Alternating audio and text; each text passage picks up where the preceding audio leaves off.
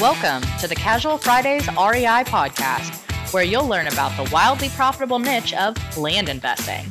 Active land investors Adam Southey and Justin Sleva are here to share their experiences with you so that you can learn how to build massive cash flow and huge profits from this highly lucrative niche.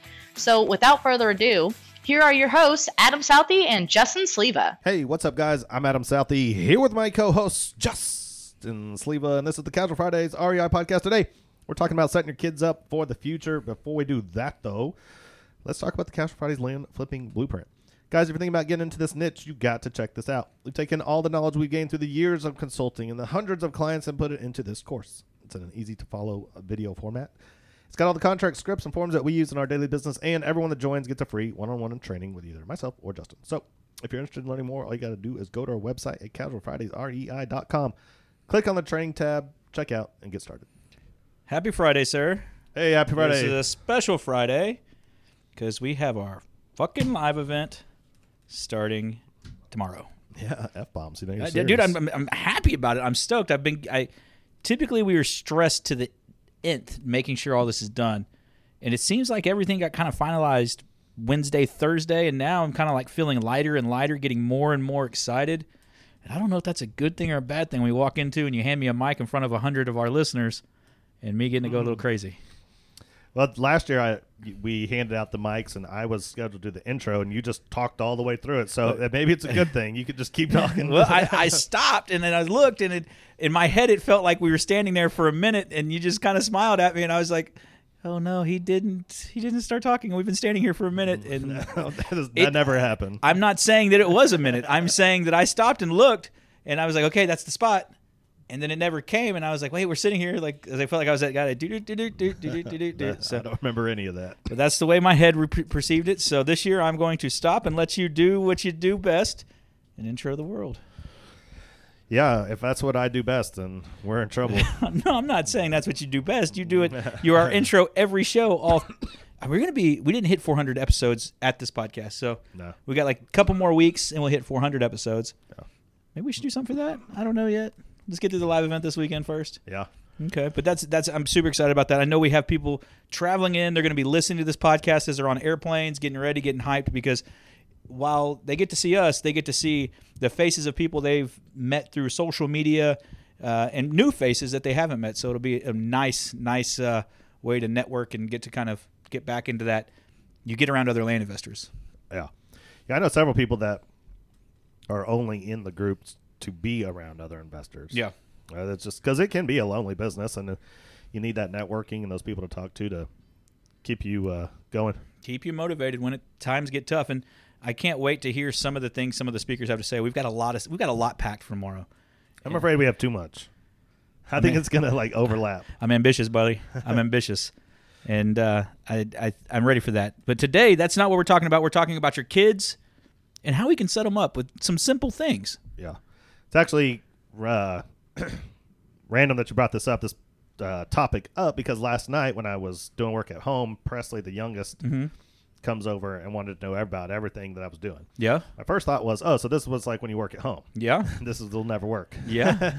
but I was also like, okay, this is kind of cool that she's interested and wants to know what's going on and why things, how we make money and why Mm-hmm. people do what they do and what all we're involved with. And so, yeah, it's a good topic for today. It is a great topic. That I know for me, my kids are mad that every day I come to work that they can't come to the office, and I don't know if it's because they think we have snacks here, they can watch TV the whole time, or they just want to kind of get out of the house and do something different with dad. But that's that's part of the fun of being a parent or playing one of those parental roles is that you get to see that development, and it's really up to us to kind of set them up. And and when when I when I think of this topic, it's not a what can I give to my kids to make them you know, make them better. I'm not giving them the best fashion. I'm not giving them the coolest car. It's it's not like that. It's setting them up with stuff that I think personally helps that they really respect probably when they're in their 30s, late 30s. Maybe in their 20s, but really it's kind of like how do you set them up to where they appreciate it when they're older and they go, "Man, my dad was thinking of me." Yeah.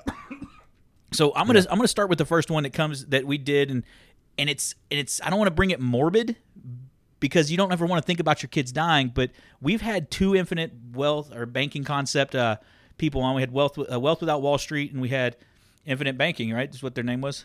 Yeah. So we've had those two guys on. I, I hate to say the word life insurance, but life insurance for your kids.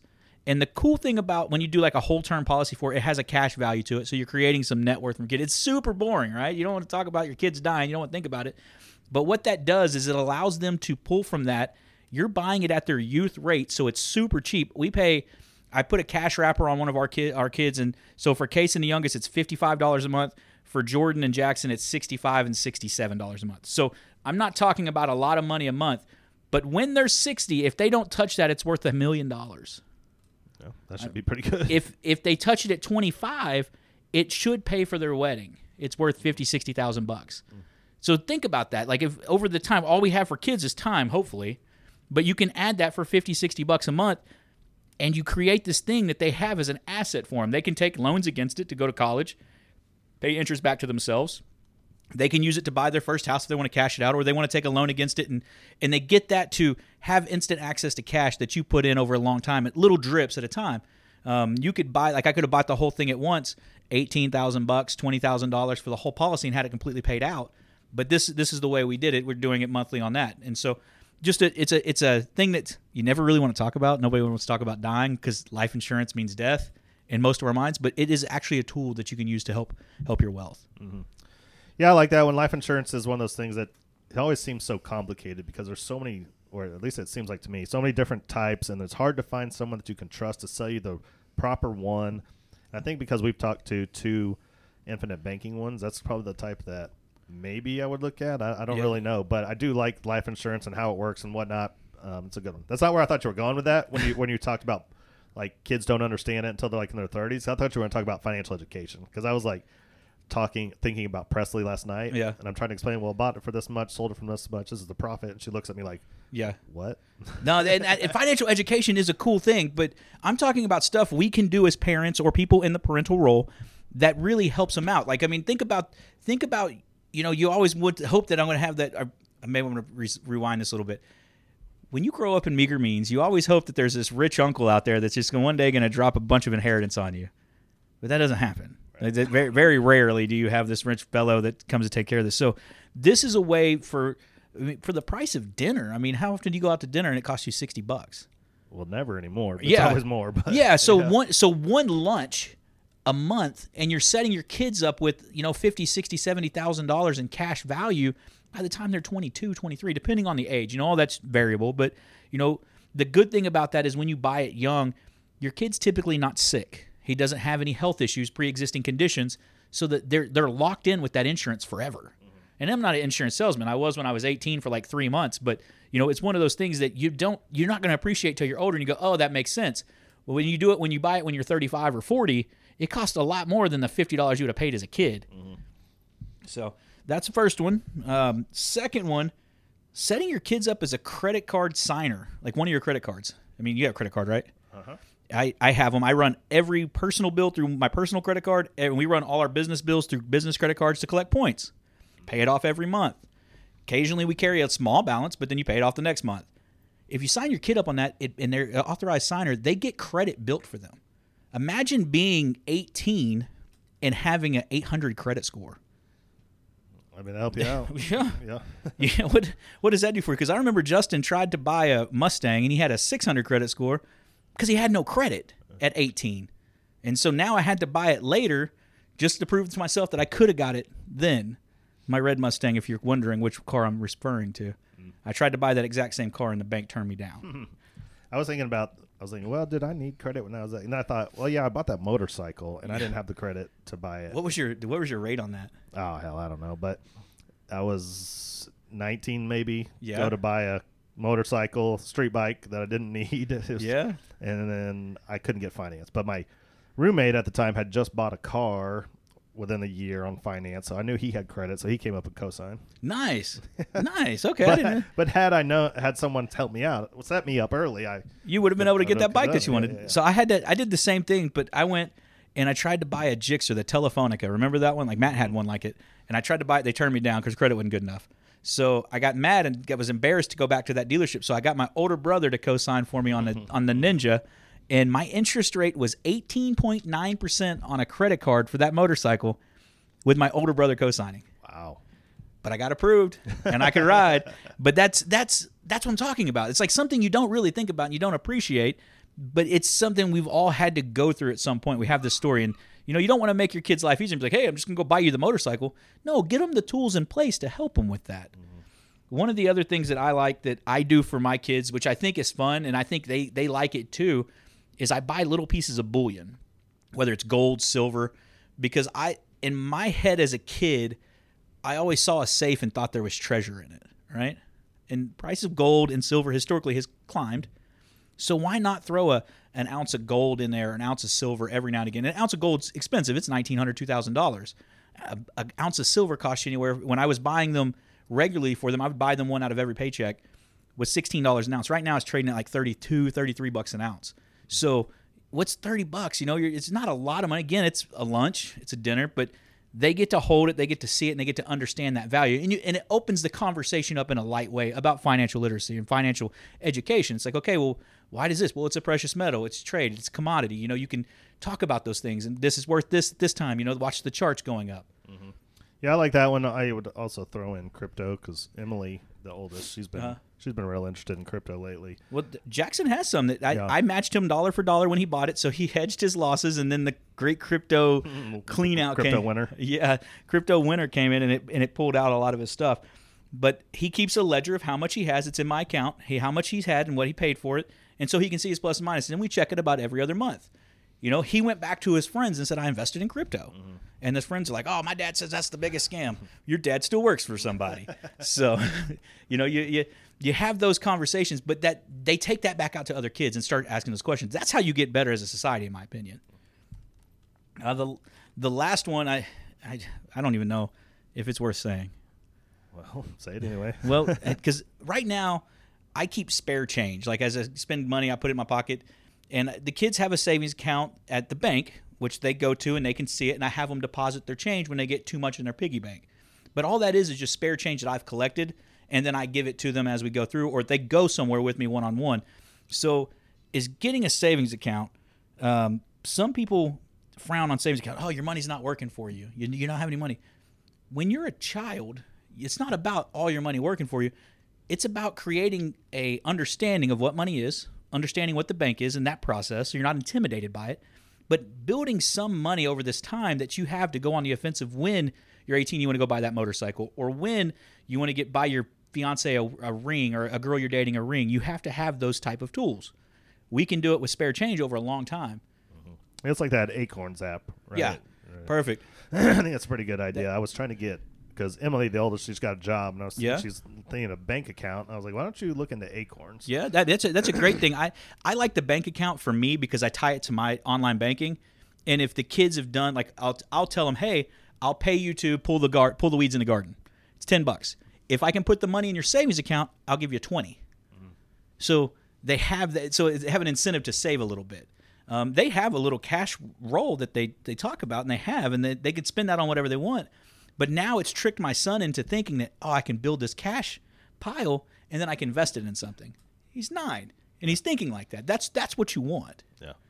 Does Jordan show as much interest in investing? She is a definite saver than spender. She's like, she's like, if she wants to go out to eat, we tell her we're not going out to eat. We don't want to buy dinner for everybody tonight. She goes, well, I'll pay. Like it's like it's money. Money to her is a tool to get what she wants. It's not a tool to make more of it. So she'll she like if she's like, "Hey, Dad, will you take me to Target? I'll bring my own money." And I'm like, "Oh God, we created a monster," because she's every right. It's her money; she can spend it how she wants. Yeah. So. Yeah, we had the exact opposite. Em- Emily was talking about how she wants a spray tan for school, uh-huh. and her mom goes, "Well, you gonna spend all your paycheck on spray tan?" And she's like, "Uh." Well, I was thinking you were going to pay for it. oh no! So, well, you got money now. You got a job, but no. So then all of a sudden she didn't want the spray tan. Yeah, it's it's funny how that works when it comes from their thing. So I, uh, what while you know we typically talk land. Uh, I know there's father and son teams that listen to the show. I know father and son and, and daughter teams that that go out and invest. And shit, my nephew he built a little i think he sold 12 or 13 coastal properties when that was around built a little a little $10000 cash roll off of $50 properties that's what we want. But this is kind of stuff that we can do to help them get into that mindset. That way, when you have the conversation, they're more open to it. Mm. Yeah, I think well having those conversations about like finances and because you can do all this for them and then Yeah. they can still blow it. Oh, right? 100%. Right. So like that's the biggest miss in the education system is Agreed. all of that, like learning how to manage money and what cash flow and how to mm-hmm. build assets and businesses and all that. Like it's greatly missed. And people like us and people who are listening to the show, they're inherently investors because that's mm-hmm. what this is all about. Like that's the like the one thing I feel like you really need to pass on because you don't spend all this time building all your kids all this stuff and then you know not, then they go blow it all and none are broke. Yeah, I agree with that, and I think that for a lot of us here, we're also learning as we go. Like I mean, and that's been that's been a huge thing for us over the 300 and close to 90 episodes, 95. I don't even know what episode we're on, but we're up there. But we y'all have tracked this journey with us, and I, I was kind of going down memory lane the other day. I was going back into our Instagram and looking back at like episode one, episode two, and the stuff we were posting, and the things that we thought about and talked about at that point versus you know the deals and the type of deals and the volume of deals and the amount of money on these transactions. I mean, it's it's great to see that the trajectory, but it's scary to think though too that we're still learning and still talking and having these conversations. So people out there that listen to us are, are tracking along and, and follow that journey and have the same that same advice, maybe getting a leg up a little bit quicker than maybe we did. Hope so. That's what that's kinda what what- it's all about. That's kind of what this podcast is for here. well, you know, those are four little simple things. I think that if we can get some feedback from the listeners, if they have some other cool ideas, I know that we had uh, Robert had his Robert's rules that he gave to his kids and he passed on to them about different things. But you know, if you have something financially and you want to add it to the Facebook uh, Facebook comment when we post this episode today, or the Instagram post, throw it out there. Let some other people read about it. Yep. And uh, stay tuned for next week's. We're doing a podcast live Yeah, at the live event. yeah. I'm I'm I'm amped. I'm ready. So And Adam said I had to wear pants. yeah, you do have to wear pants. Okay. People paid money. You're gonna dress up. They paid money to see these calves, baby. Bow. No, no, they did not. All right. All right, well that's it. We're off to the event. Um, or to finish getting ready for it. So as always, do us a favor, go to Facebook, Instagram, YouTube, give us a like, follow, subscribe, then go to Instagram, go to Facebook, go to wherever you're supposed to go. like, rate, review, and subscribe to the show. Appreciate it. You. See you next Friday. See you guys.